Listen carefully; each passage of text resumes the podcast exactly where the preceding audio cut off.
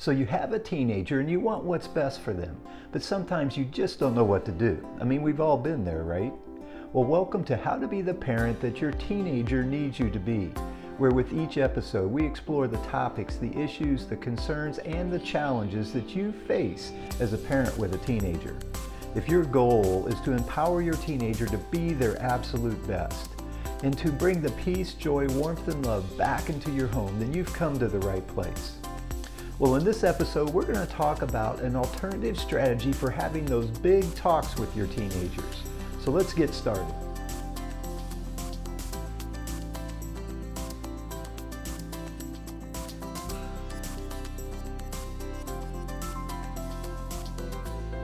Well, hello again, everyone. My name is Jim White, and I'm an author, coach, and the founder of the Family Enrichment Academy. And today, in this episode, we're going to be talking about an alternative strategy for having the big talks with your teenagers. You know, the ones about drugs, alcohol, and sex. But before we start that, though, I did have one item I wanted to mention. Um, I have for you today a free gift or a resource that I'd like to share with you.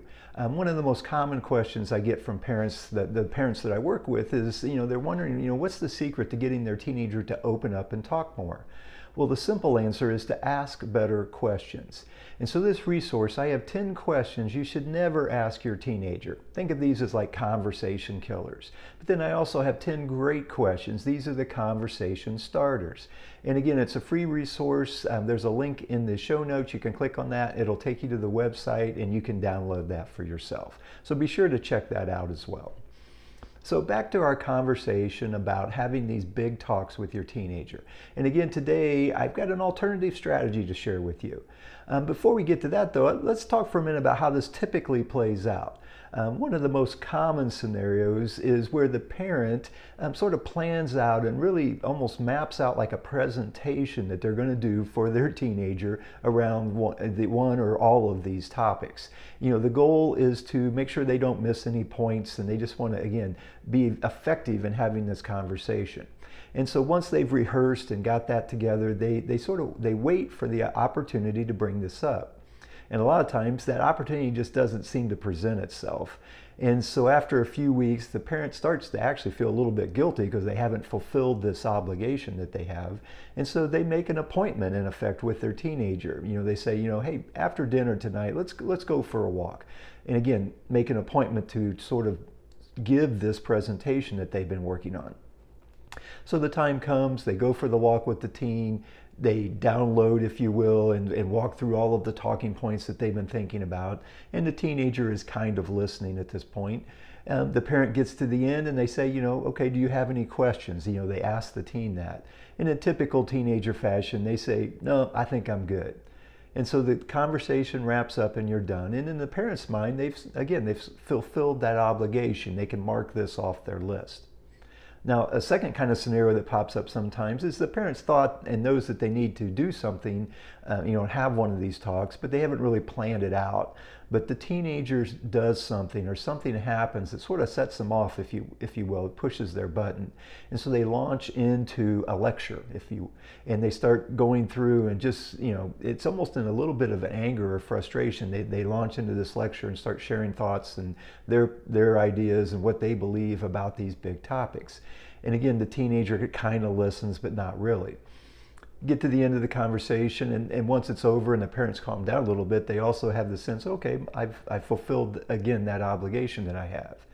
Well the common theme in these talks and part of why i wanted to bring these up is that the parent does most of the talking in this approach and the teenager's not really listening. I mean they are kind of but they aren't really listening and but and the other thing that happens when we have this sort of conversation and in this approach is again the parent almost feels like they have this obligation to have this conversation and once they do they mark it off the list and it's like okay that's done I can sort of put that on you know in, in that file of being done. So what I want to do is I want to invite you to take a different approach or maybe look at this a little differently. And what I would like you to have to do is to shift your perspective from the idea of having the big talk to the idea of having an ongoing conversation with your son or daughter that's going to last throughout their teen years. Think of this as a series of smaller conversations on these topics as opposed to one big uh, conversation.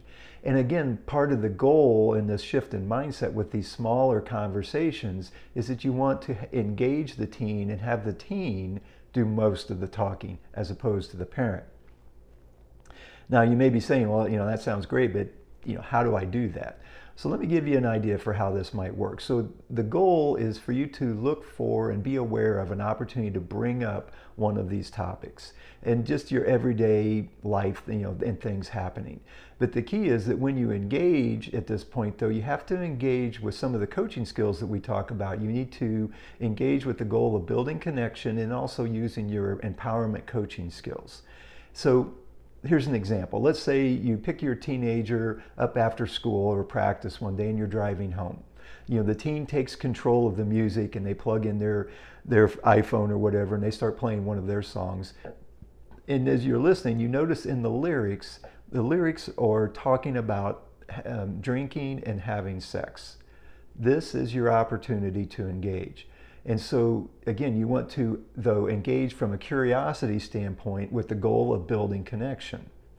So you say something like this You say, Am I hearing this right? Are they talking about having sex and, and drinking in this song? And at first glance, your teenager is probably going to defend a little bit, right? They're going to say, Well, yeah, but it, it, it's just a song and it has a great beat. So then you ask that curiosity question that's designed to help to engage that teenager. You say, Well, you know, good beat aside, I'm kind of curious. If one of your friends told you that they were going to try to get a girl drunk and then have sex with her, would you be okay with that? Can you see I'm, I'm trying to invite them to share their thoughts, feelings, and beliefs around that particular topic? And so you have to let them talk a little bit. Now, you have to be very careful here. This is, again, part of the coaching that we share with um, people that we work with is that when we're building connection like this, you have to be very mindful that you don't slip into lecture mode or you don't slip into fix it mode or advice. I mean, you're, you're going to feel like you want to say something, and you have to be aware that your goal at this point is to build connection and build trust with your teenager. And so you do that by listening from a compassionate place and from a forgiving place and, and you need to be fully aware. It's, it's quite possible you're going to hear something that upsets you or that shocks you or that's something that you just really aren't prepared maybe to hear your teenager say. But the goal here is to build connection. So you have to you know, let them express themselves. And again, think of it in terms of you're building trust with them as you do that. Now, there will come a point where you're going to feel like, okay, I need to share my principles and values and beliefs around this particular topic.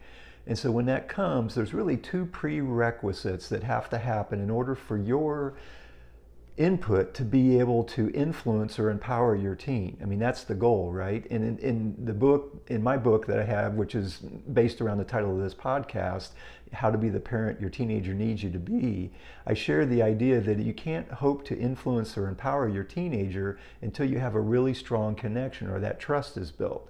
So, again, one of the prerequisites before you start to offer your uh, feelings or thoughts or beliefs is you need to build that connection, which you've done here by the way you've approached this conversation. You've allowed your teen to express their feelings, and your teenager should be heard, and there would be that connection would be uh, deepened at this point. So that's the first prerequisite. The second thing I would invite you to do is literally to ask for permission. And what I mean, here's what that could sound like. You'd say to your teen, you know, I really appreciate you sharing some of your thoughts on this. I mean, you've, you've said some things that I haven't really considered before, and I appreciate you being so open with me. Would it be okay if I shared a few of my um, principles or beliefs around this as well? Can you see how you're asking permission and giving that teenager an opportunity to, to open up, if you will, and accept your thoughts? And nine times out of 10, they're going to say sure, and that's primarily because you've done a good job of building trust with them first. So you do that, then you ask permission, then you can share your thoughts and beliefs. Then as you wrap it up, you need to turn it back to them. And what I mean by that is say something like, um, so you know, when you get to that point of the conversation, say, you know, that's what, you know, where I'm at. So I'm curious of all the stuff that I've said, what, what would you agree with or what would you disagree with? Again, the goal is this is a conversation. You're trying to have some back and forth with your teens so you can get a sense of where they are, while at the same time sharing your principles, values, and beliefs. And trust me, your teenager they listen to you. You have more influence than you think with them, especially if you've worked to build that trust and that connection. So that's the the different approach that I wanted to throw out today. And I would say, I mean, this sounds doable, doesn't it? I mean, wouldn't you agree? So the challenge, so here's my FEA Hero Challenge for you sometime over the next week, I want you to look for one of these opportunities to bring up one of these difficult topics or one of these big conversations. But again, I want you to approach it with this idea of okay, how can I engage in a conversation? It's one of these smaller talks that's going to be part of our ongoing uh, conversation throughout the teen years. Um, a few examples of how this might come up. Let's say you're watching a movie or a show together, and there's this scenario where a drunk driver has an accident boom, there's an opportunity to talk about drinking and driving. Or maybe your son or daughter, you hear them talking and they, um, you hear them sharing that some a, a girl at school just found out that she's pregnant. Boom, there's an opportunity to talk about sex. Um, or maybe you see a group of teenagers or one or two teenagers hanging around the local Dairy Queen or the Starbucks and they're smoking or vaping. Boom, there's an opportunity to talk about drugs when you really step back and look, there's these opportunities present themselves. And again, the first step is for you to be aware. And then the second step is when you have one of these pop up, I want you to lean into that conversation, but do it from a place of first, the goal is to build connection and build trust with your team. And you do that by listening and you know asking their opinion and then listening from a compassionate and a forgiving mindset.